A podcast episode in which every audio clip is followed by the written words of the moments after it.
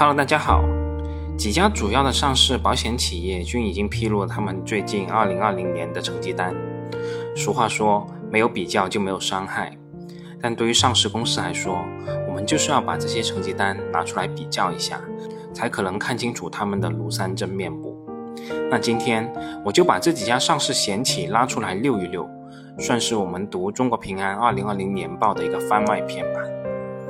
我们这次用于比较的上市险企包括中国平安、中国人保、新华保险、中国太保、中国人寿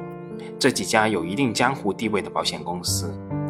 而其实 A 股的上市险企里面，除了上面这几家以外，还包括了西水股份和天茂集团。其中西水股份对应的是天安财险，天茂集团对应的是国华人寿。对于这两家，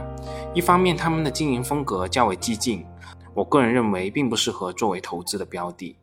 另一方面，他们总体的规模还是比较小的，在保险业内还算不上重量级的选手。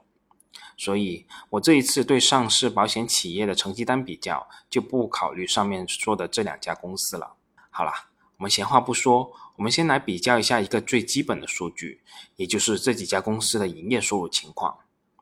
从营业收入来看。中国人保二零二零年实现营业收入五千八百三十六点九六亿，新华保险实现营业收入两千零六十五点三八亿，中国太保实现营业收入四千二百二十一点八二亿，中国人寿实现营业收入八千二百四十九点六一亿，中国平安实现营业收入一万两千一百八十三点一五亿。表面上来看，中国平安的收入规模要大幅高于这几位同行业的选手。但由于中国平安本质上就是一家综合性金融集团，除了保险以外，还有银行、证券、信托等各项业务，而且规模还不小。如果只看保险业务，中国平安2020年实现保险业务收入7979亿，略低于中国人寿的8249.61亿，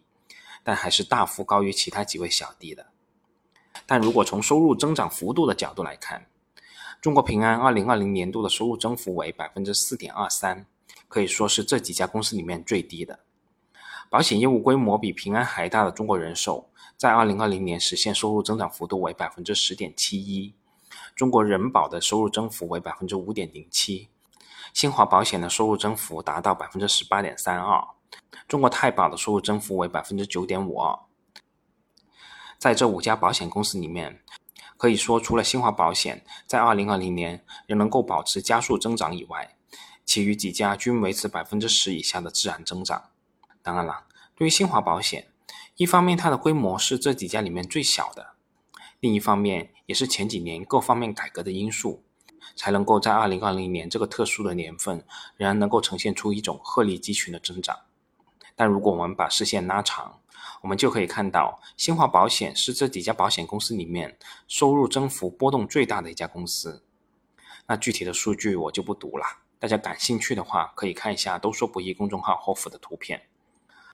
而对于保险公司这类金融企业而言，增长虽然也很重要，但一切都要让位于稳定和低风险。当然了，我这样说并不是贬低新华保险，我只是说这个是我在面对金融企业时一条基本准则。而其实我个人还是非常看好新华保险前几年的一些变革的。那接下来我们再来看看第二个指标，就是规模净利润。从规模净利润的角度来看，中国平安同样因为综合金融的因素，该项指标是一骑绝尘的。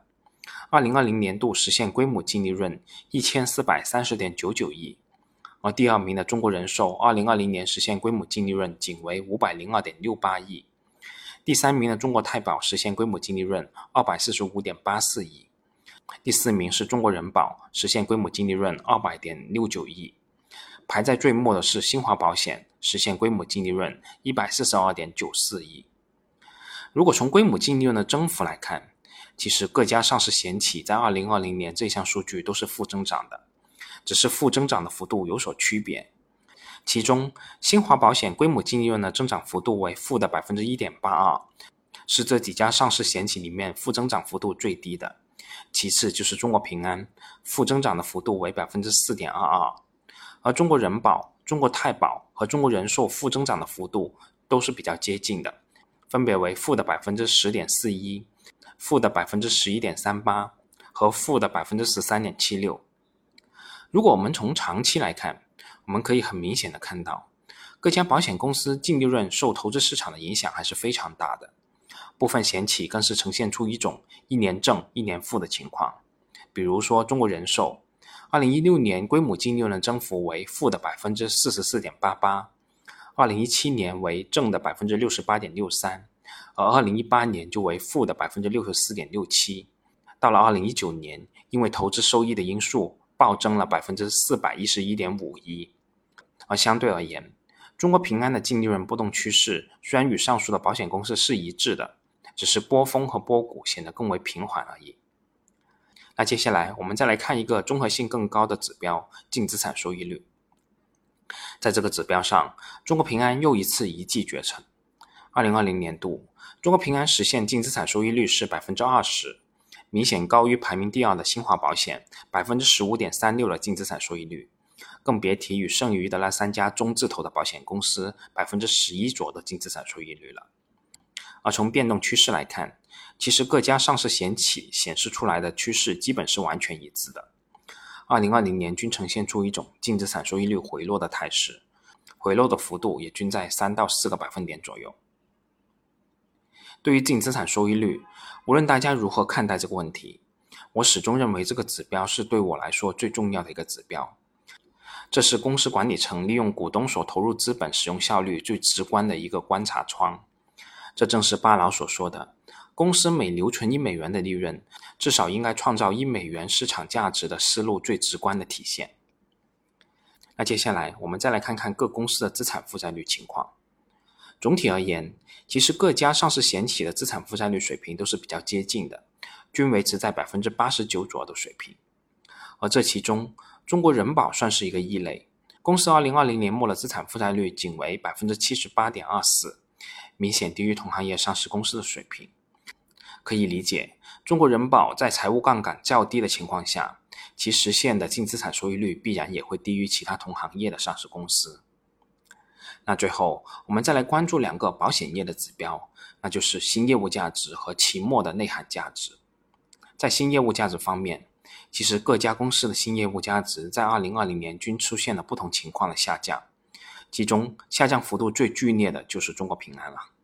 由2019年当年实现的新业务价值900.48亿元，下跌至2020年度实现新业务价值575.71亿，可以说是接近腰斩了。而其他的公司虽然也出现了下跌，但下跌的幅度要明显低于平安的跌幅。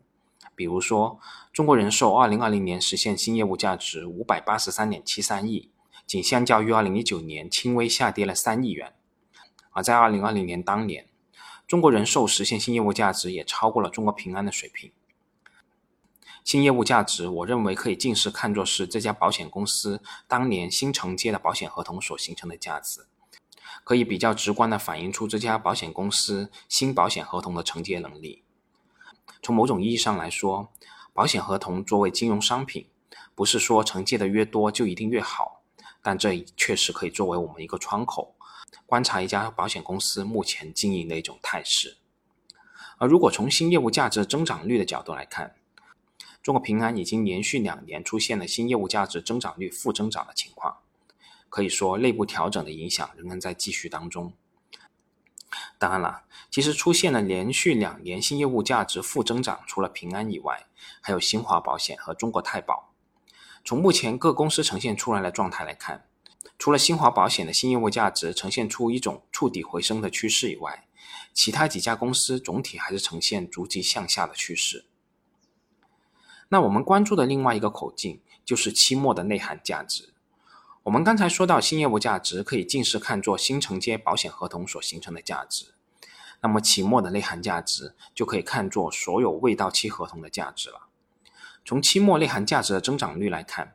中国平安的期末内涵价值增长率从2018年的百分之二十一点四八下降至2020年的仅有百分之十点六三的水平，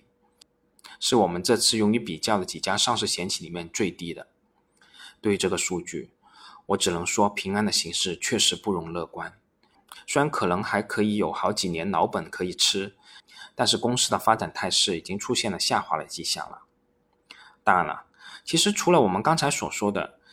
其他的一些数据，例如十三个月续保率、退保率等指标，平安都是这几家上市险企里面退保率最高的。这些都明确显示出平安目前确实出现了问题，公司的发展遇到了一定的瓶颈。那是否就预示着中国平安这家公司就不行了呢？基本面已经彻底转坏了呢？我想，起码我自己的观点是，任何企业的发展都有高潮期和低潮期，都需要爬沟过坎，都会面临人才流失，这些都很正常。关键的是企业的掌舵者如何引领企业，使其激流险滩。关键的是这家企业本身拥有什么独特的优势和护城河。好了，这次我们就讲到这里，我们下次再见吧。